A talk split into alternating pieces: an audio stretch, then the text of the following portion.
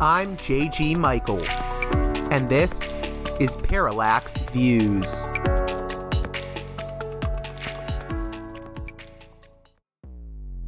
Hello, this is Mike Swanson. In a few moments, you're going to listen to another segment of Parallax Views. But before you do that, let me tell you about my new book, Why the Vietnam War. It's a sequel to my previous book called The War State, which has lots of positive reviews on Amazon. It's been out for years. But this one is a more detailed case study of how the American empire and national security state operate using Vietnam. And I believe it shows also how things work today, how policy is actually made and why. So grab the book on Amazon.com, Why the Vietnam War. This edition of Parallax Views is brought to you by the $10 and above tier supporters of Parallax Views on Patreon. So, with that in mind, producers credit shoutouts to Gunnar, Mark, Alexander, Catherine, Tilo, Emilia, Jeff, John, Bert, Brian, Elliot, Michael, Brace, Nick, Mersham, Galen, Arlen, Bo, Gigadelic Media, Chance, Chase, Dan, David H. Y. Kellerman, Sadeed 13, Kathleen, David, Ava, Bob, The West Bank Robbery Podcast, Jamie, Enoch, Gary, Max, Ishtofer, James, Martin, Matthew Ho, Brian, Nobody, Thomas, and Dano. And now on to the show. Hey there, Parallax Views listeners. On this edition of the program, we're going to be speaking with returning guest Shaul Magid about his latest book, The Necessity of Exile Essays from a Distance, which explores questions related to Jewish identity, Zionism, anti Zionism, Jewish intellectual history, Shaul's own intellectual development, including his experiences in the Israeli counterculture, and much, much more. If you've listened to my previous conversation with Shaul Magid, which dealt with the political thought, life, and influence of radical right wing Zionist Meir Kahane, you'll know that Shaul is a fascinating and thought provoking thinker and I think you'll find this conversation to be truly engaging.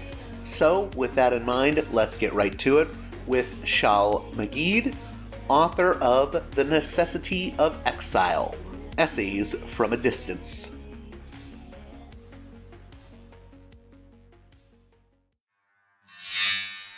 Welcome back to Parallax Views, a guest that I'm really, really happy to have on. He is uh, a favorite of mine.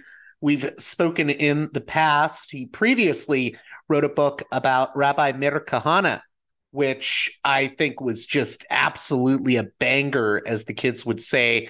Uh, welcome back to the show, Shaul Magid, Distinguished Fellow in Jewish Studies at Dartmouth College and author of the new book, The Necessity of Exile. How are you doing? I'm doing great. Thank you for having me. So, I, I know there's a lot going on right now in terms of Israel Palestine, uh, and we'll get into that. But maybe first we could talk about the title of your book. It's very evocative The Necessity of Exile. Uh, why that title, and what are we talking about when we talk about exile? Because this book sort of deals with what it means to be Jewish, what it means to be a Zionist, the relationship between Zionism and exile. So, give us uh, an idea of what that title is meant to evoke.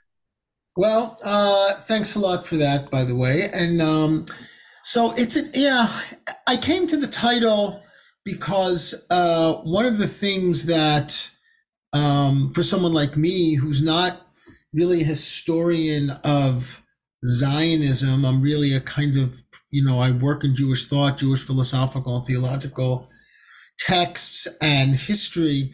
And one of the things that always struck me was the way in which the concept of exile was often seen as something negative, something that had to be overcome, something that was a consequence of from the Jewish perspective, divine punishment. And that in some way, uh, one of the things that Zionism sought to achieve was to, in a way, end this long period of Jewish exile, which they understood to be an exile from the land, from the land of Israel, a Jewish uh, presence or sovereignty or or autonomy in the land of Israel, and in a certain sense, it's really connected to messianism, and very often, from the perspective of Jewish history, the end of exile and the coming of the Messiah are kind of fused together.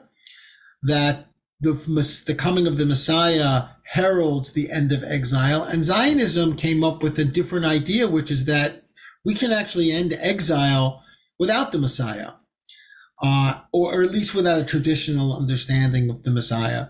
And so, in a certain sense, one of the kind of fundamental principles of Zionist ideology was this notion of what in Hebrew is called shlilat gola, or the negation of the exile, or the negation of the diaspora, that in fact, Zionism, or many Zionists, I should say, not all, but certainly many, felt that there was an incompatibility between the existence of a Jewish state and the continued robust existence of Jews living dispersed.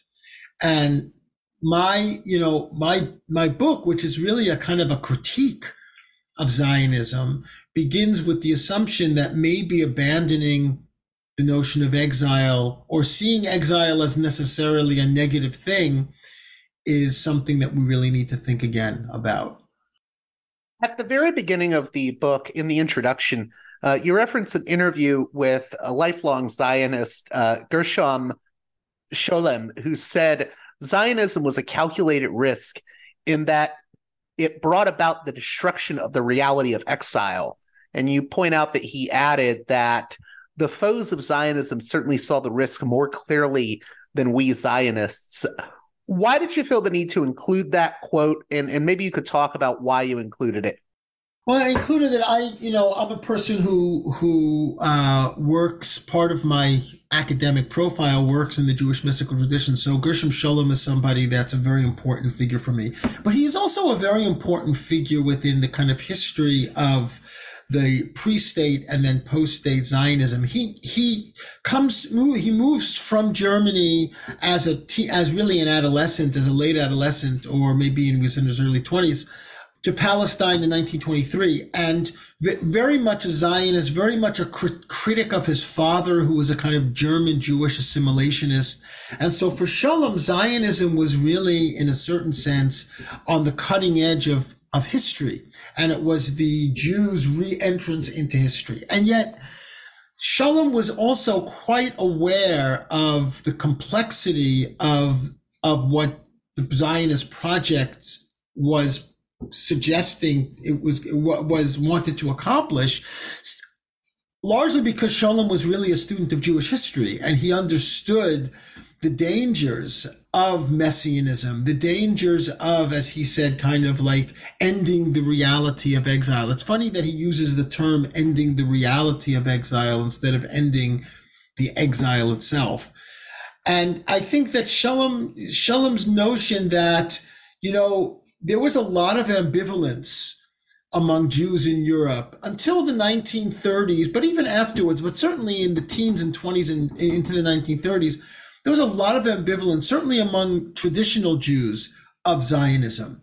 They really saw it as potentially a very kind of dangerous, volatile act of, in a certain sense, defiance against Jewish history and a defiance against this idea that the Jews were exiled by God for a particular reason and that exile would continue until the Messiah comes. So I think it, I think it was very pointed for me that Scholem recognized that the foes of Zionism really understood the dangers of Zionism more than the Zionists did. Now, it is true that once we move into the 1930s and certainly into the 1940s, with the rise of Hitler and then the beginning of the Second World War, Zionism went from becoming an ideological possibility to almost a necessity.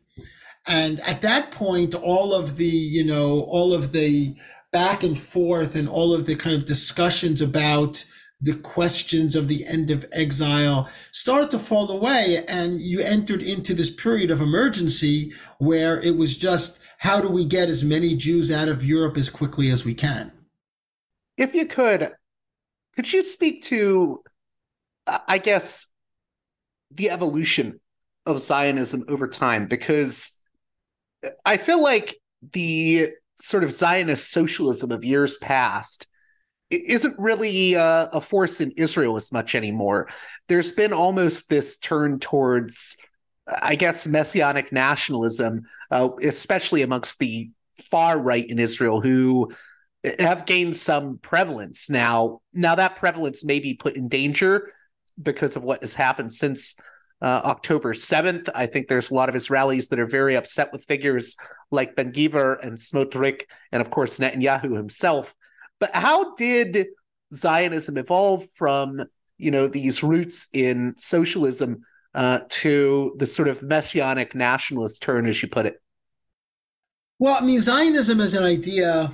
I, first of all, I think it's it's important to note that Zionism as an idea was really kind of at war with itself right from the beginning. If we look at the early Zionist congresses in the late 19th century, early 20th century, the, there were a lot of very, very contesting factions that were far apart from each other, from from groups that were more kind of utopian socialists to groups that were interested in culture to groups that were interested in politics to groups that were more leaning towards fascist movements i mean it really it it, it really it it it the trajectory of Zionism was always very, very complex, and there was never really a Zionist consensus per se in the early days.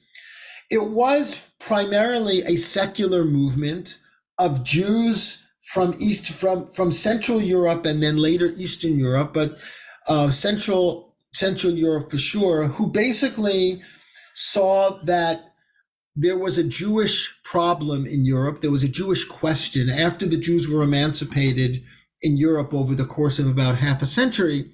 It became very clear in a number of instances that the emancipation and integration of Jews into Europe wasn't working.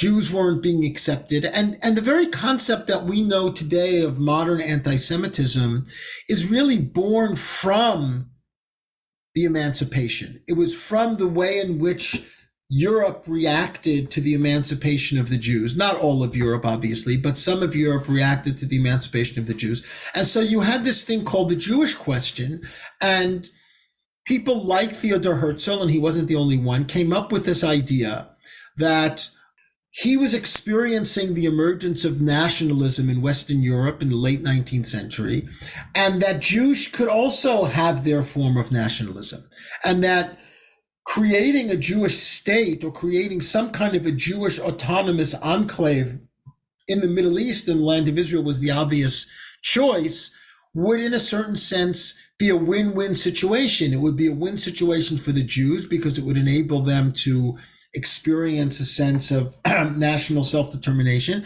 And would be and it would be a win for much of anti-semitic Europe that really just didn't want the Jews there. So that's how it was originally posited, but then socialists got involved and culturalists got involved and language, you know, and linguists got involved. And you had that Zionism is not only a political solution to Europe, but rather a solution to the kind of modernization of Judaism outside of this traditional framework. So you had the cultural Zionists on one hand that wanted to create a new Jewish culture that were not really that interested in a Jewish state, certainly not immediately. And then there were political Zionists who were saying, no, a Jewish state is really what has to happen immediately. And then you had the socialists who wanted to create some kind of utopia, utopian socialist society through the kibbutz movement in, uh, you know, in the land of Israel. What you really didn't, ha- excuse me, what you really didn't have that much of at that early period were religious Zionists. There were some religious Zionists, but not the religious Zionists that we see in people like Ben Gvir and Bezalel Smotrich. I mean, if Jews from even even religious Zionists from the aughts and the teens of the 20th century would somehow kind of land in Israel now, it would be to some degree unrecognizable to them. The kind of messianic Zionist religious Zionism that took root is something that really only happens after the establishment of the state and even after a couple of decades after the establishment of the state in the late 1960s and early 1970s. So, you know, Israel moved from being a somewhat, uh, somewhat of a humanistic, utopian socialist experiment that had deep illiberal roots because it was very ethnocentric to a movement that is dominated today by a certain kind of messianic religious ethos not um, certainly not among everybody not even the majority but in terms of the political culture now that that didn't exist then. And and then the final the final piece to this that i think is worth mentioning is the way in which zionism early on never really seriously confronted the fact that there were many, many hundreds of thousands and then millions of Arabs who were living in the land of Israel who were not going to get on board with this project. So it became known in Israel as the Arab question. In other words, what do we do with the fact that the majority of the inhabitants of the land of Israel or from the river to the sea, however you want to say it, were Arabs until 1947. It's not until 1947 that Jews become a majority in the land of Israel. So how was a Jewish state going to be established when the majority of the population were non-Jews? So that that gave birth to this this idea called majoritarianism, which is that the, the primary goal of the early Zionist settlers was to create a Jewish majority in the land of Israel, and they recognized that unless they were able to do that, they would never be successful in creating this thing that they, they, they wanted to create called the Jewish state.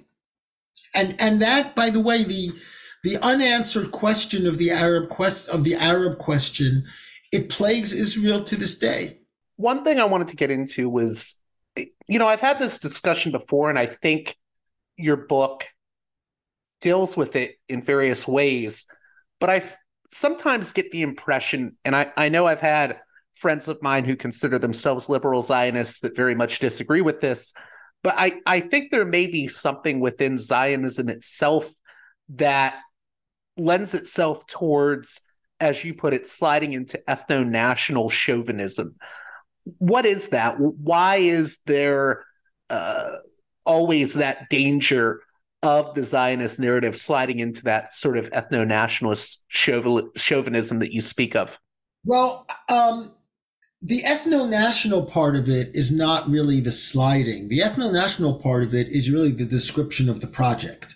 The chauvinism is the sliding. So, in other words, why does an ethno national movement seem to consistently uh, with certain breaks in between, slide into this kind of chauvinistic, dominating um, ideology. I think there are a number of reasons. First of all, I think that ethno nationalism in general lends itself toward that kind of inclination, especially when that ethno nationalism has a large minority, or in certain cases, a majority who are not of that ethnic group.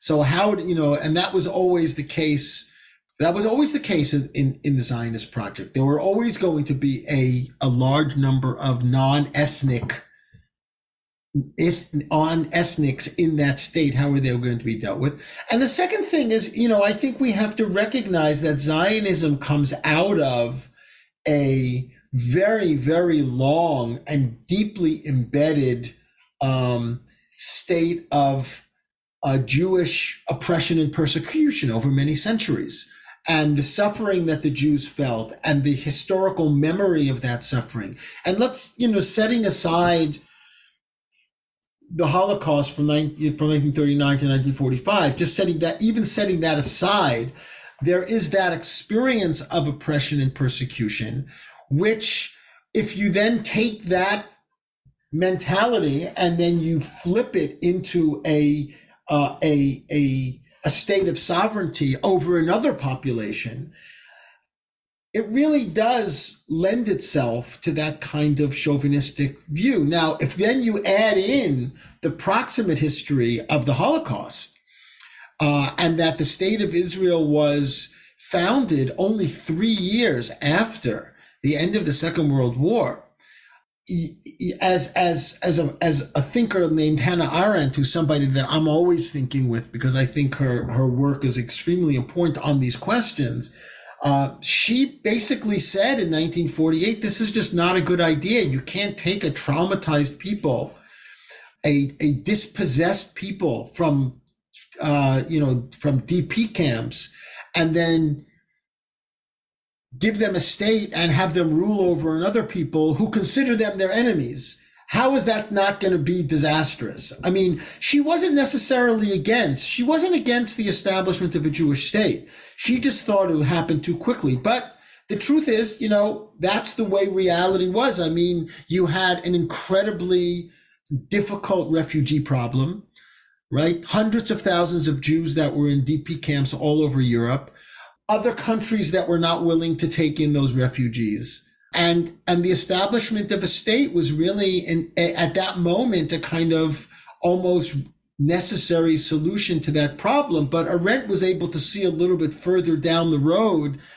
the ways in which that was not going to um, work out the way many thought it would. I want to talk a little bit more about the influence of Arendt, or at least the, the way you grapple with Arendt and feel that she's important to grapple with because I, I don't know Arendt as much on on the question of Israel, but I've been critical of some of her other writings. So, what is it about her work on Israel that you find is important to grapple with? Arendt is, to my mind, one of the more interesting political theorists of the 20th century, not having to do with Israel per se, because Arendt, as you as you rightly said, Arendt has a number of different careers, right? She has a period of time where she wrote about Jewish issues, about Zionism, and then she really abandoned it pretty much by the early 1950s. But she was really interested in nationalism, and she was a critic of nationalism. And she was a critic of the notion of states because, in part, states create, by definition, stateless peoples. And she herself was a dispossessed stateless person, losing her status in Europe and then traveling to France and traveling to the US. So I find that she is both honest and also engages in the question of nationalism as a construct in a way that certainly many of the people who are interested in the Zionist question didn't really engage with. And I, and I think that that she, she, you know, she put herself out in ways that made her the target of a lot of vitriol, specifically in the Eichmann trial and her Eichmann in Jerusalem book. But I think that that that uh, if you go back to her writings on Zionism, you see that from my perspective, she had a lot of foresight to see the dangers that that could arise from this kind of nationalism. And she herself was a victim of that in the rise of Nazism.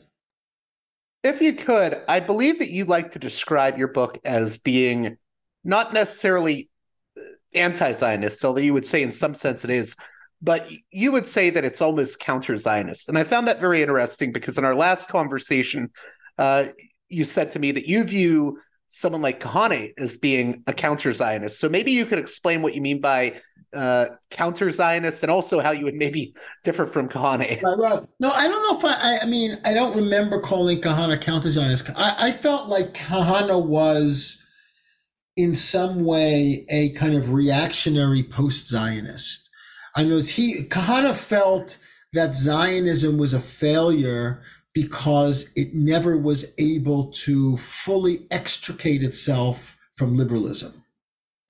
Right. And in a certain sense, if Kahane came back today, he would probably be more satisfied with today's Israeli government than the Israeli government that he was a part of back in the 1980s, which was still pretty much a labor, left leaning, liberal government of sorts. So when I when I you know in in, in kind of coining this term counter Zionism, my point is to say that I, I want to try to carve out a position that is not anti-Israel, but is anti-Zionist. And by anti-Zionist, I don't mean that the state of Israel shouldn't exist whether it exists as a Jewish state or whether it exists as a, a, as a state of all its peoples, whether you call it Israel, whether you call it Israelstein, whatever you want to call it, doesn't matter to me really. What matters to me is that Israel is the Jewish homeland. The land of Israel is the Jewish homeland, and Jews have a right to live there freely as Jews and be able to flourish as Jews and create a Jewish culture it also happens to be the homeland of another people. And I, I feel like if it's going to be a zero sum game, which is it's the homeland of the Jews and not the homeland of some other people, which I think basically is baked into Zionism, that I don't think the project can really work as long as there's a large population of non Jews who are living there, unless those people are willing to live according to some kind of other of their status. So uh, when I say anti-Zionist, you know, when people hear the term anti-Zionist, they really feel it means anti-Israel. And I want to make a suggestion that Zionism was an ideology that was perhaps necessary in its time. It was born at a particular moment in European history. It was born a particular moment in Jewish history. Um, it became tied into religious history it was able to inspire at in the early period and in the later period it was able to kind of give a space for Jews to be able to exit a very difficult and dangerous diasporic situation and create a country of um, uh, create a country that you know was a was a Jewish state. I don't know if, and, and here's kind of, in a certain sense, here's really the rub of the book. I don't know why the state of Israel has to be so wed to the ideology that brought it into existence. And why the state of Israel can't say at this point, you know, Zionism was important. It created the state. It created the culture. It revived a language. But now we're living in a society where over 20%, almost 23% of the population is not Jewish. Maybe we have to think of another political framework in which we can engage in a kind of coexistence where non Jews can be as equal and as rightfully members of Israeli society as Jews. And that's why I'm calling it counter Zionism. Like it's basic, it's basically, let's think of another way. Why should we be bound to this ideology as if it, as if without it, the state doesn't exist? Uh, you know, I mentioned in a couple of places in the book in the in the late 19, 1900 in the late 18th century, late 19 and mid 19th century. I'm sorry, as a way of justifying kind of uh, making claim to the entire Oregon territory, a guy by the name of James O'Sullivan developed this ideology that he called manifest destiny, that you know white Christians were destined to rule over the entire continent, over the Native Americans, and this was an ideology that really, really, in a certain sense, pushed the Western conquest of the continent in the during the American Indian Wars. Now, most Americans no longer adhere to a manifest destiny ideology. I mean, certain white nationalists do, I'm sure, but manifest destiny went the way of many political ideologies. It had its moment. It did its work. I mean, the work was a disaster and tra- tra- tragic work in that it resulted in the genocide of an entire civilization. But setting that aside, it became a nation of immigrants. America became a nation of immigrants, to, to quote the title of JFK's famous book. Um, so I'm I, am i am just trying to kind of decouple the state from the ideology as a way of thinking of a better way to um, to create a future for all those who live in the state of Israel. One thing that has come up with at least a few of my guests since October 7th and even before that is a lot of people say to me, well, we shouldn't really focus so much on this ideology known as Zionism or anti Zionism. Uh, they'll say we should be focused on a two state or we should be focused on ending the bombing campaign that's happening right now uh, or getting the hostages back. Do you think they're onto something with that, or do you think that we still need to talk about Zionism as an ideology, eh, or at the, at the very least, in terms of what it means for Jewish identity? Well, that's a good question. I, I, would say yes. I mean, the argument against would be to say, look, we're in an emergency situation now. Israel experienced a horrific atrocity on, on October 7th, and they're engaged in a process of, of reprisal against that atrocity. There are over 200 Israeli citizens and other nationals that are being held hostage by Hamas. So there are some really nuts and bolts thing, nut and nuts and bolt things that have to be, you know, dealt with on a day to day basis, which is really about saving lives and preventing the continuation of mass death. So I understand that and I, I'm sympathetic to it. I think one of the things that I find troubling is for someone like me and you know i'm an academic so i'm you know i'm trained to think historically both forward and backward that uh, October 7th, as horrific and categorically, you know, categorically uh, or categorically horrific as it was, October 7th didn't drop from the sky, right? It, it, it has a context. It existed. It doesn't, not to, not, this is not to justify it, but to say that the conditions that were created that brought about this particular kind of genocidal attack on on Israeli sovereign territory happened in a particular moment in a particular context. I mean, all human endeavors have context. Nothing really is is is exists in a vacuum. And I'm not going to say that the context is Zionism because it's not, obviously not. But it's also to say that a particular iteration of Zionism, a particular articulation of Zionism, has become, you know, dominant in Israeli society, and not just with Netanyahu and not just with Ben Gvir. I mean, the occupation is 56 years old. The siege of Gaza is 16 years old. These things didn't happen yesterday. They didn't happen last year. They didn't happen five years ago.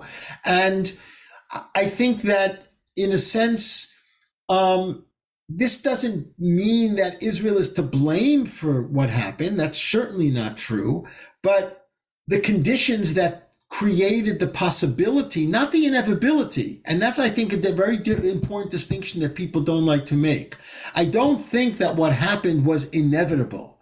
I think that what happened was made possible by certain conditions. I think Israel has to go back, and I think a lot of Israelis are going back and saying, well, we have to rethink this thing because, you know, the war will end one day. Enough people will be killed that Israelis will think that, okay, this is enough. We've gotten, you know, we've, we've had our, you know, uh, revenge, so to speak. And, and, and, and we've kind of, in a certain sense, gotten back a certain amount of pride and honor because I do think this is really a war in part not only to destroy Hamas, yes, also, but this is a war of honor for Israel. Israel was humiliated as a country. It was deeply humiliated as a country.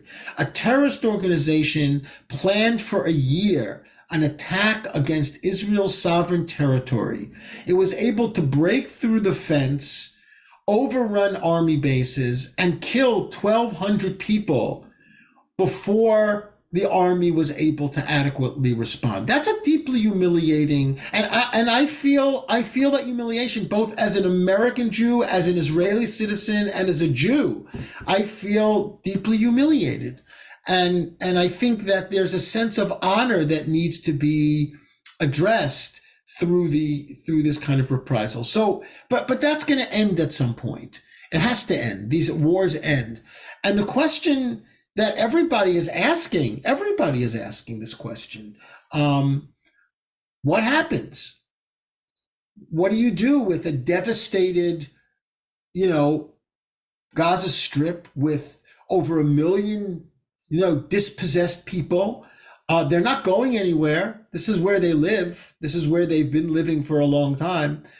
I don't really think my view, and I'm sure there are many of your listeners who will disagree with me. I don't really think that eradicating Hamas is possible. I don't know what that would even actually mean. I mean, you can certainly kill a lot of people.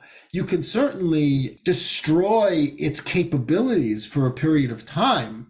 But as long as the existent, as long as the realities of Gaza that existed before October 7th continue afterward, why would one think that another generation wouldn't arise with the same kinds of feelings? So I, I, don't, I don't think that, you know, it, it's very funny. Um, in a movie, The Gatekeepers, I don't know if you saw, which is really an interesting film that's about the history of Israel from the perspective of a series of um, uh, intelligence officers and generals. There was one person named Avram Shalom who was the head of Israeli security, I think from the late 1960s to the early 1970s. And he said something that always stuck with me. He said, the problem with Israel is that it has tactics, but no strategy. In other words, it's always reacting to things that are happening. And I guess I, I, I was thinking of his comment. He's no longer alive, but I was thinking of his comment in watching the war. What exactly is the strategy? I know what the tactics are. We can see the tactics on our computer screen. What's the strategy? Do you also think there's a danger in some of the rhetoric that is being bandied about right now? What I mean by that is, you know, it's one thing to say, well, we have to retaliate against Hamas for what happened on October 7th. But then you get some rhetoric that says, well, actually, what we're doing is we're liberating the Palestinians in Gaza. Uh, it, it, in some ways, it reminds me of colonial rhetoric. I, I don't know if you agree or disagree with Not that. Not in but... some way. I mean, I, I find that absolutely ludicrous because it doesn't remind you of colonial rhetoric. It is colonialist rhetoric. I mean, that's what's kind of so strange. Look, I understand, and I'm not a pacifist. I understand Israel has to go into Gaza and has to do what it has to do in order to be able to weaken, at least weaken Hamas and destroy its capabilities. I get that. But don't call it liber- a war of liberation. You can't say that you're going to liberate somebody by blowing up their house and killing their family because they're not going to feel liberated. And, and the idea of somehow, you know, it's funny it really is in a lot, I find in a lot of more liberal Zionist circles, it somehow makes people feel better to say, we're actually liberating them from this, you know, terrorist regime. Look at the pictures of Gaza. You're not liberating anybody, right? You're destroying people's lives and you're destroying people's possessions. You can argue that you have to do that and we can you know we can have an argument about what's you know appropriate and disproportionate you know uh, uh, you know attack. That's fine. But this language of liberation i find to be so just cynical in some way. And and and and it really it, it's exactly you know even uh, it's not only that you know you you know you, you just said about colonialist language. You know when is when some israeli general or or a politician gets on the television and says, "Well, you know, we're civilized and they're savages." Like that kind of language, that's like classic colonialist language. Like like just go back to the French in Algeria. I mean, I don't know why um I don't know why the Israeli spokespeople don't see that they're slipping into rhetoric that is just fodder for the people that are making those these kinds of claims against them. I, I, I just I have no answer. Since you mentioned liberal Zionism, what is the core critique that you have of liberal Zionism? Because there's been other voices that have criticized it, but what is your core critique? Basically, my core critique is, um, and this is really the f- first chapter of the book, has liberal Zionism exhausted itself? The core critique is that liberal Zionism has always been in a somewhat of a defensive posture. I think it's more so today than in the past. And that is, it's a liberal ideology that is um, intent on defending what is, to my mind, an illiberal project. And one can say that that may not be true of Zionism in its early period, in the utopian socialists, but I, I, I, I don't think it's provocative. I hope it's not provocative to say in 2023, Israel is an illiberal state its government, and it's not just its government of the elections of November 2022. The last five or six elections before November 2022, and arguably the last 10 elections before November 2022, the Israeli electorate has moved away from Israel as a liberal project to Israel as an illiberal project. Now, we saw from the protest movements that that's not necessarily completely true of all Israelis, and that is certainly the case. There are many, many Israelis who don't abide by that. But I'm talking about the electorate, how the elections pan out time after time. And we should also remember that the protest movement, which was not really a left wing movement, it was not even really a liberal movement. It was a centrist movement to save certain kind of democratic institutions, mostly for Jews. And that's why, you know, you'll notice that the occupation was not a central theme in the protest movement. And that was intentionally so. Because if the, the occupation became central and this is something that somebody who was an activist in the occupation movement told me from Tel Aviv. If we put the occupation center stage in the protest movement, we lose half of our constituency. I wanted to add to that. I, I don't know what your opinions are on this, but I know a lot of people will focus in on Netanyahu, and I I, I think there's a very good reason for that. But um, you know, the Likud party has a history uh, dating back much further uh, than Netanyahu. And there's been other right wing figures in Israel's history. And I, it just seems like uh, the Likud party and under Netanyahu's leadership, Israel has gone more and more to the right. Do you think that people have to acknowledge the history even before Netanyahu um, came to power so many years ago? I think his first term was in 96. Right. Uh, right. Do you want to comment on that? Yeah, look, I, I understand that Netanyahu has become the kind of focal point of a lot of anger and animus of the Zionist mainstream and the liberal, certainly among liberal Zionists, but of the Zionist mainstream. I, I, I understand that. Um, but I really, I think that, that Netanyahu is the symptom more than the problem. I think, as you said, the problem goes much deeper than Netanyahu and it goes much deeper than the settler movement. It really, I think, and this is really why I think the book is relevant. It really goes to the Zionist project itself. Now, obviously, Netanyahu takes it in a certain direction.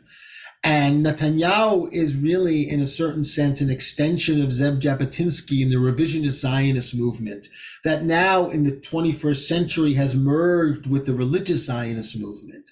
And that offers a very, very kind of toxic mix of reactionary politics. I mean, it's, it's not, it's not inconsequential that Trump is more popular than Israel than any other country in the world. Now, obviously, because Trump allowed Israel uh, to do a number of things, be moving the moving of the embassy and all those things, all those things are true. But there's something else. There's something else about the way in which uh, the direction that the country has moved, and this is because of, in some way, the intractable pro- the intractable problem that has always been the problem of Israel. Um, from its inception, and that is the Arab question. What about the Palestinians? What do we do with a large minority of non-Jews who see them who see Israel as having stolen their land, who see themselves as being a discriminated, persecuted minority under, in many cases, certainly in the West Bank, not in Israel proper, under military law as opposed to civil law, And and and you know, it's that problem that Netanyahu was able to capitalize on to offer fairly draconian solutions, which at the end of the day, as we see post October 7th, were not really solutions.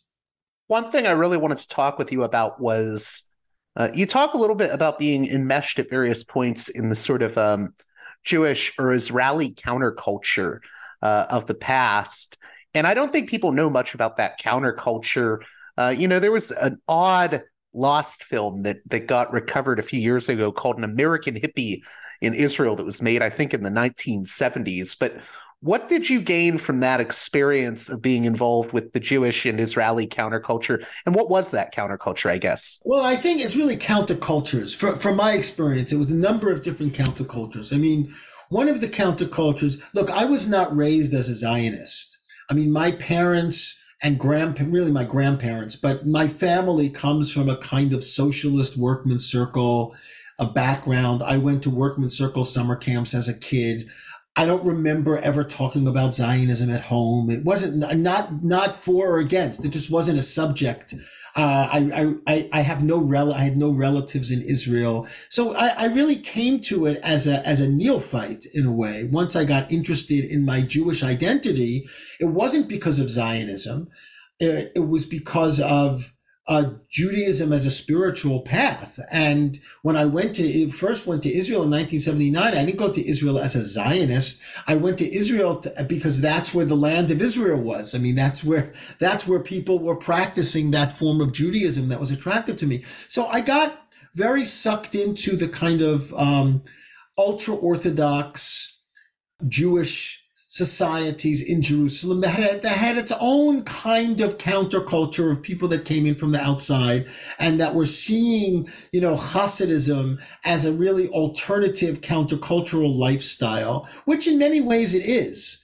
And I became very enamored by that. I became very involved in that. I became very enmeshed and embedded in that and spent years there kind of really experiencing what I consider to be a kind of true alternative spiritual path that I simply had not been exposed to growing up.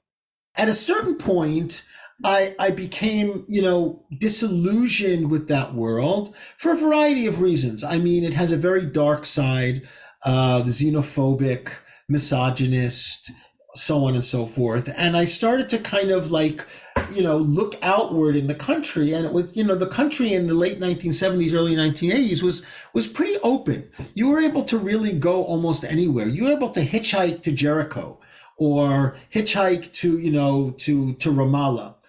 And I, I, you know, I, I then became kind of exposed to the settler movement, which was actually quite young then.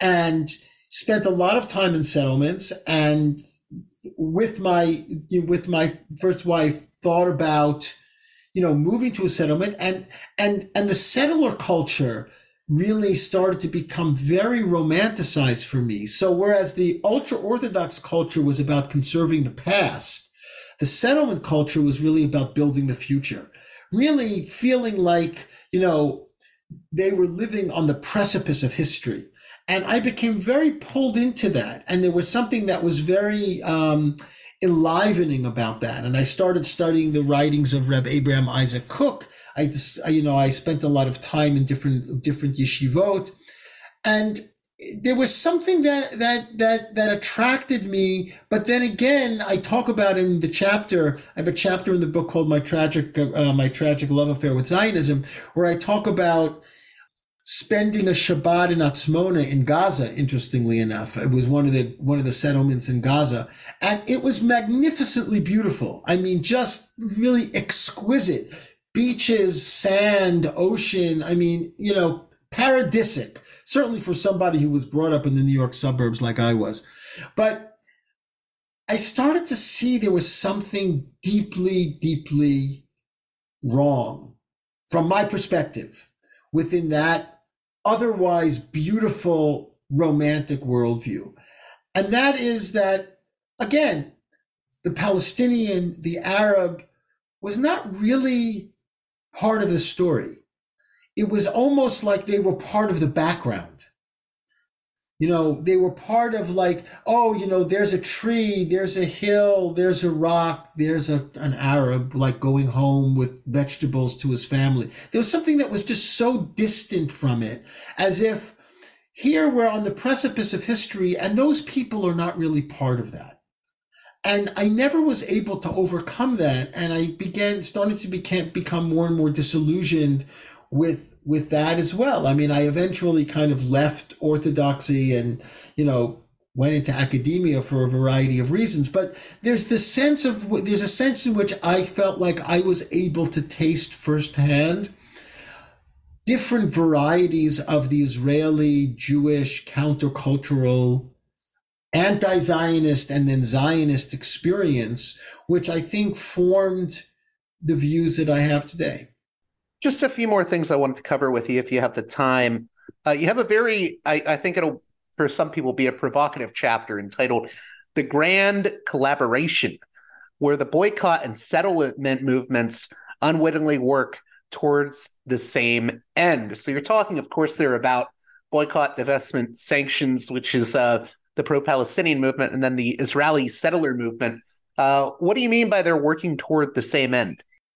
Well, it's very interesting. Um, you know, what the the the impetus for that chapter, people might remember a couple of years ago, was the Ben and Jerry's decision not to sell their ice cream to settlements over the Green Line, and there was a whole brouhaha about it that that that Ben and Jerry's was being anti-Zionist because they were depriving the Jews in the settlements of like uh, you know chubby hubby ice cream or whatever it is, right? Meanwhile, they could oh, they could go into a supermarket in Tel Aviv and buy it. It was not that they were that they were doing that, and that they were boycotting the settlements.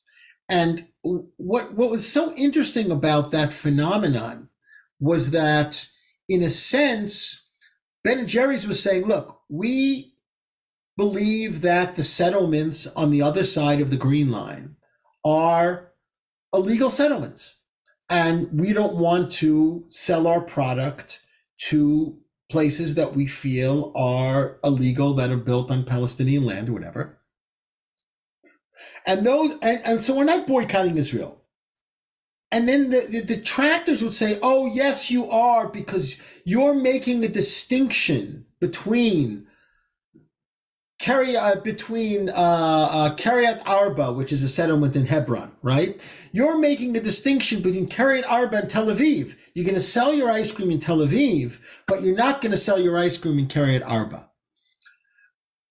And their response is, yeah, we are making a distinction between those two places. And they say that's a boycott. So in a sense, the detractors of Ben and Jerry's are saying, we don't really believe in the Green Line. We believe that Kiryat Arba is like Tel Aviv. And therefore, if you're not going to sell ice cream in Kiryat Arba, it's as if you're boycotting and not selling ice cream in Tel Aviv, even Tel Aviv. So what's so what was so what was so interesting about that is if you look at the BDS movement, the BDS movement is doing the same thing in reverse. The BDS movement is saying we're boycotting Israel, meaning we're boycotting Tel Aviv because we don't think there's a difference between Tel Aviv and Kiryat Arba. So, in a sense, both those that were criticizing Ben and Jerry's and those that were promoting BDS are both saying something similar, which is the green line doesn't really exist. And and in a, in a way, what I think was interesting about that was I would understand if it was people in the settlements that were saying, oh, the Green Line doesn't exist, because a lot of the settlers would say the Green Line doesn't exist. That's precisely the point. But the fact that it was many liberal Zionists who were criticizing Ben and Jerry's, it's the liberal Zionists who should be maintaining that the Green Line does exist and that Kiryat Arba is not Tel Aviv. And yet, that's not what they were saying in criticizing Ben and Jerry.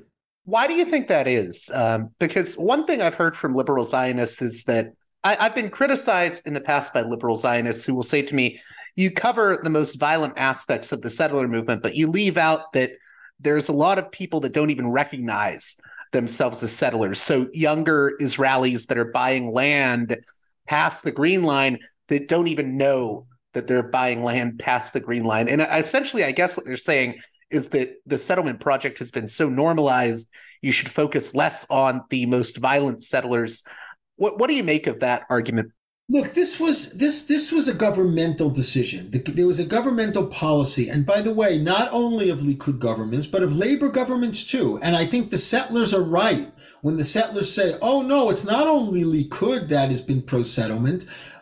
Rabin was pro-settlement. Olmert was pro-settlement. Even Peres was not anti-settlement. So the settlements are not the product of the Israeli right. The settlements are the product of the Israeli center, and." the decision was made to normalize the West Bank by basically creating suburbs of Tel Aviv or suburbs of, you know, of, of Netanya as settlements such that, as you say, I'm just living in a suburb. I'm driving to work. I'm 15 minutes away, 20 minutes away work from driving from Tel Aviv. Okay, I'm over the green line, but what's the green line? It doesn't really mean anything. And so in a certain sense, you're right. The, the settler movement was successful because it became post ideological. Yes, there are ideological settlers who are living in settlements, some of them deep in Samaria, that are radicalized in some in some cases violent. And then there are settlements that are post ideological they're they're cities. They're not you know like a city like Efrat. I mean I don't even think most of the people in Efrat consider themselves living in this as a settlement. I mean, many of them don't even consider it an occupation. I have friends from Efrat when they write to me about the occupation, they always put the occupation in quotation marks, right? Because and and these are these are liberal people. These are not ideologically driven people. So I think that that in a certain sense, the for the settlement project to be successful, and but what does successful mean? And this is very important. For the settlement project to be successful means it is intractable. It can't be undone. And in order to do that, it required a large enough number of people to be able to live there, not because they were ideologically committed to the settlement project, but because they got housing stipends. They got larger houses. They were able to have a garden in a backyard. I mean, suburbia. With the creation of the West Bank as suburbia, it was a brilliant, brilliant move on the part of the settlers and on the part of the government. A brilliant move. And now we're in a situation where, depending upon how you count, there are probably over 750,000 Israeli Jews living on the other side of the green line. They say by the year 2030, 2035, maybe a million Israeli Jews will be living on the other side of the green line. At that point, it seems like it's over. Last thing I want to touch on with you is uh, one thing that I've gotten from at least some guests, but not others. But one thing that some people will say to me is, you know, all this talk about anti-Zionism, especially among um, people in the Jewish community that are that call themselves anti-Zionist, it, it's sort of uh, I guess some people feel that it is off base because I will be told that you know most American Jews are pro-Zionist at this point. That things like the Bund or the Jewish autonomists that's a thing of the past, and I get kind of iffy on that kind of logic because I think that it's important to look back at thinkers like, say, Hans Kohn, who was for a binational state. I think it's important to look at post Zionist thinkers. Um, do you think something is lost when we sort of say, oh, we can shelf all these older ideas because that's not what the Jewish community believes now? Very good question. I'm, I'm actually writing a review of a book by Geoffrey Levin called The Palestine Question Israel and American Jewish Dissent, 1948 to 1978. I think it's a great book. You should have him on your show. He's, it's really, really good. Um, I could send you his, his, his contact info. I, I would say, I would, I would tweak it a little bit. I think most American Jews, a large majority of American Jews are pro-Israelists. What it mean, you know, how much many of those American Jews know about Zionism is probably very little. But that's fine. I, I don't necessarily think they have to. I mean, they're basically pro Israelists. They support the Jewish state and their Jewish identity is tied into Israel advocacy. And there's nothing wrong with that.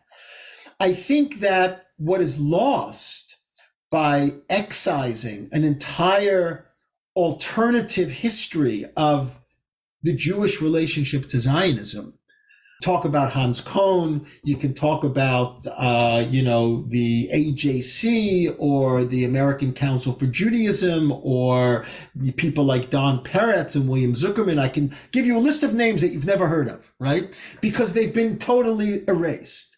The danger of that is not just because it's historically irresponsible. The danger of that is, is it's coming back. And and what we're experiencing now among young American Jews, either in things like If Not Now or JVP or other organizations or Not in My Name or Standing Together, whatever they are, is that the ambivalence, antagonism towards Zionism and toward the Israel project in its treatment of the Arab minority is returning in a generation that never heard of any of those names of those other people, right? But they're actually recreating the wheel. Right, right. I, I was going to say, I was interviewing um, Daniel Boyarin recently, who I saw gave a, a, blurb to your book. Right. And, you know, he's deeply influenced by um, Simon Dubnow, um, who was involved with the Jewish autonomists. Right. And I, I feel as if you know, some people, younger people now are reading Boyarin's latest book, The No State Solution, and then rediscovering this whole line of Jewish autonomous thought. So I think there's a lot of um, lines of thought that are now coming back to the surface. Even someone like Peter Beinart, who I think is really advocating at this point for for a reseparation of cultural and political Zionism. That's not a new development that has existed in the past as well.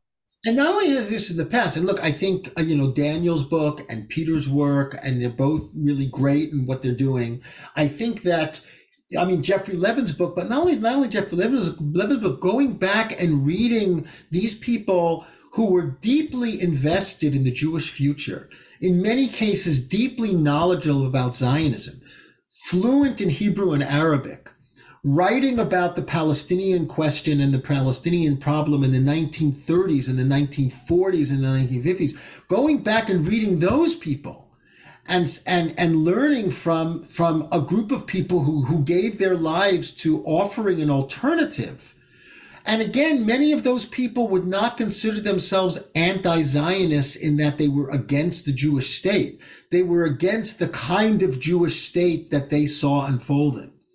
And so, I, I, I mean, I think that there's a lot of interesting things scholars Matthew Berkman, Geoffrey Levin, Marjorie Feld, who are really actually going back to the archives and are reconstructing a forgotten past, which I think could be very important because, you know, a lot of people say, oh, these young JVP, if not now, they're just like, they're sucked up into kind of some woke leftist, progressive.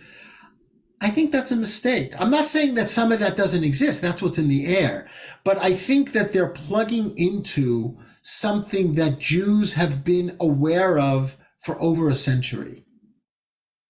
I also wanted to ask you in closing, what do you think it means to be Jewish in, in the 21st century? Because I, I think there's a lot of people that would define it differently. I think there's a lot of people that would define uh, how they identify with Israel or what Israel means to them. I think there's people that would define that differently, you know, if you were to pull them on their own views. And, you know, I think we live in a scary time where we have people like Donald Trump saying, you know, American Jews are not supportive enough of Israel, as if, you know, that's required of them to be Jewish. Do you think we're at a crossroads where there's going to be a, a discussion in the Jewish community about what the identity of Jewishness means. I think there is. And I think that the danger of, you know, going back to Gershom Scholem's quote about the, you know, the, the, the anti-Zionists or the non-Zionists knew it more than the Zionists. I think one of the dangers, I wouldn't say dangers, I would say occupational hazards of Zionism is that it too easily could become has become, in some cases, but could become just a substitute for Judaism. And that was- I, I, think we've seen this in some ways, by the way, when, you know, I, I'm not a fan of it, but there are people that will say, you know, these JVP members need to be quote unquote unjewed. Right. Uh, and, and, you know, they're basically saying, you know, if you don't support Zionism, then you can't be considered Jewish. Right. Yeah. Right. So the article by Gil Troy and Natan Sharansky, Unjew, that was published in Tablet, and I, I in one of my essays called, I think, Unjews, Unjews, Bad Jews, Unjews in the book, is engaging partly with that article. Right. That is, in a certain sense, for me, a tragedy because in a certain way when judy when zionism or fidelity to this jewish state becomes the litmus test of legitimacy as a Jew, I think we've basically usurped or eclipsed a 3,000 year tradition called Judaism. However, it's lived in many different ways. You know, it's very interesting. There's a, very, there's a very well known um, letter that that Ben David Ben Gurion wrote to Jacob Blaustein. Jacob Blaustein was a non-Zionist. He was the president of the American Jewish Committee, and he wrote a letter to Blaustein, and he said, "I do not expect or require the fidelity of non-Israeli Jews." For Israel. It wasn't, it's not exactly the quote. Basically saying Jews that live in America owe Israel, do not owe Israel their political fidelity. And and it was it, it's very interesting because if you would take that sentence now, I don't I didn't get it exactly right, but if you would take that sentence now and say it to somebody in the in the in the world or in the Jewish world, they would say that's anti-Zionist. You're an anti-Zionist. If you don't basically pledge your fidelity to the Jewish state, you're anti-Zionist. This was what Ben Gurion said to Blaustein when he was the prime minister of the country. I also wanted to ask here, uh, just really quickly. You know, I know that your book, I, I think it is designed towards fostering a, an intra Jewish debate. What do you want to say to? I have a lot of Palestinian American listeners. What do you want to say to them at this moment? That's a great question. I, I, I, thought about that a lot, and I think I write in the introduction that um, I I don't include the Palestinian perspective in the book, not because I don't think the Palestinian perspective perspective is important, is crucial, is justified, but because I had another agenda about what I wanted to do, I, exactly like you said, and I, I, I the only thing I, I could say in response to your question is that just as I think Jews have to begin to think anew creatively about questions of identity and nationalism, I think the Palestinian people have to do as well. I think that both sides, look, both sides are not going anywhere. I think it's pretty clear that that's the case. What life is going to be like for each side, we don't know, but they're both not going anywhere. And I think that the Palestinians have to, and maybe this is post, you know, maybe post October 7th, have to really think about their own national identity, their own sense of self, their own sense of culture, their own sense of, of what it means to be in the world in the 21st century, and, and their own sense of recognizing that this is a land that they're going to have to share with another people. And my book is trying to engage that conversation for Jews. And if it could be an inspiration at all for, for Palestinians to do the same, I think that that would be an added plus for me. Do, do you think it's still, do, do you hope that your book is still considered relevant? I, I know it was just released, but I, I, the thing I keep hearing whenever you bring up uh, say a book like yours or even a book like um, the Haifa Republic. Uh, I forget the author. Oh, Omri Boehm. Omri Boehm. People will say, especially after October 7th, they'll say all of this now is irrelevant. It's pie in the sky. It's fantasy. What do you want to say to those people that have just written all of this off? On, on the one hand, it's understandable. On the other hand, I think that the problems that Israel faces, the problems that Jews face today on this question, are no different than the problems that they faced 100 years ago. I, and and, and the, these are the problems that I'm addressing. So I'm not a tactician. I'm not a politician. I'm not a policy person. I'm not a military historian. So I can't really engage the kinds of, well, you know, the, the, as somebody said to me in a panel I was giving with a, with a colleague at Harvard a few weeks ago, well, what's the solution? That's always a very, common question. What's the solution? And my response to her was, in this particular reality, in this particular paradigm, there really isn't a solution. And unless we want to just commit genocide, and I don't think anybody really, I, I shouldn't say anybody, I don't think most people really want to do that. So outside of that, the only solution is to rethink the paradigm because we're just we just keep we just keep doing the same thing again and again and again and it doesn't work and as we know that's einstein's definition of insanity well, Shaul Magid, I want to thank you again for coming on Parallax Views. Uh, can you tell my listeners how they can get a hold of the new book and uh, what do you hope they get out of this conversation? Uh, well, the book is called The Necessity of Exile Essays from a Distance. You can get it at Ayin Press, A Y I N Press, or you can get it at Amazon uh, or any other bookseller. Um, and thank you for buying the book if, if you buy the book. I, I really what I what what I would hope people would get out of it is to, especially in our post October seventh reality, to be able to think with a wider lens about the issues that Jews, Israelis, the Muslim world, and Palestinians face in trying to make sense of of living together in this very narrow piece of territory in the world, uh, a very important piece of territory because of its religious history, and and and and to really, you know, to to to, I know it's kind of um, cliche, but to kind of think out of the box, out of the out of the conventional ways in which people think about solutions, to um, to start to have different kinds of conversations. Thank you again, Shaul Magid.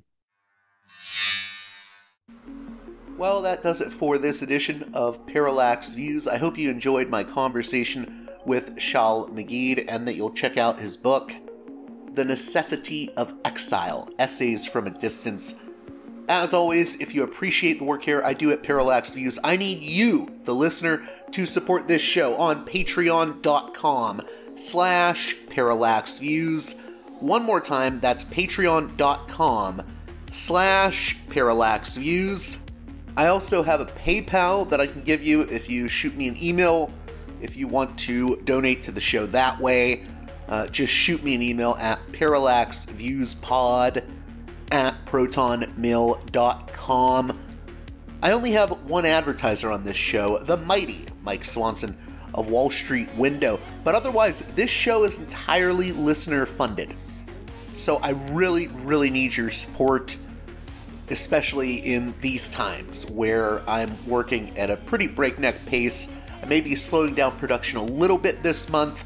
Uh, I do need a break once in a while, uh, but I have a few shows in the can, so I'm not sure the production will slow that much.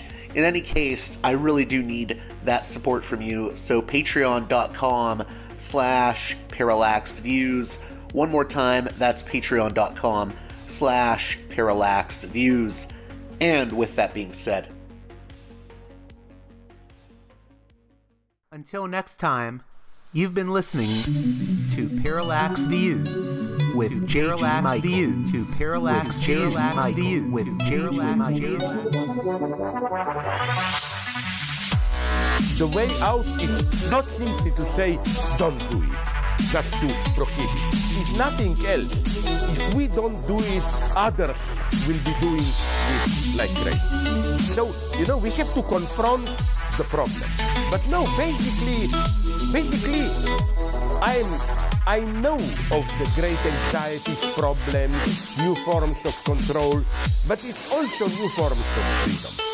This is why I always emphasize that uh, uh, internet and all this new digital stuff It's a very ambiguous phenomenon, but it's the field of struggle. New forms of enslavement, but at the same time, new incredible forms of freedom. We have to accept the fight with no nostalgia for old, allegedly more authentic communities or whatever. I'm not afraid. I'm not afraid. I'm not afraid. I'm not afraid.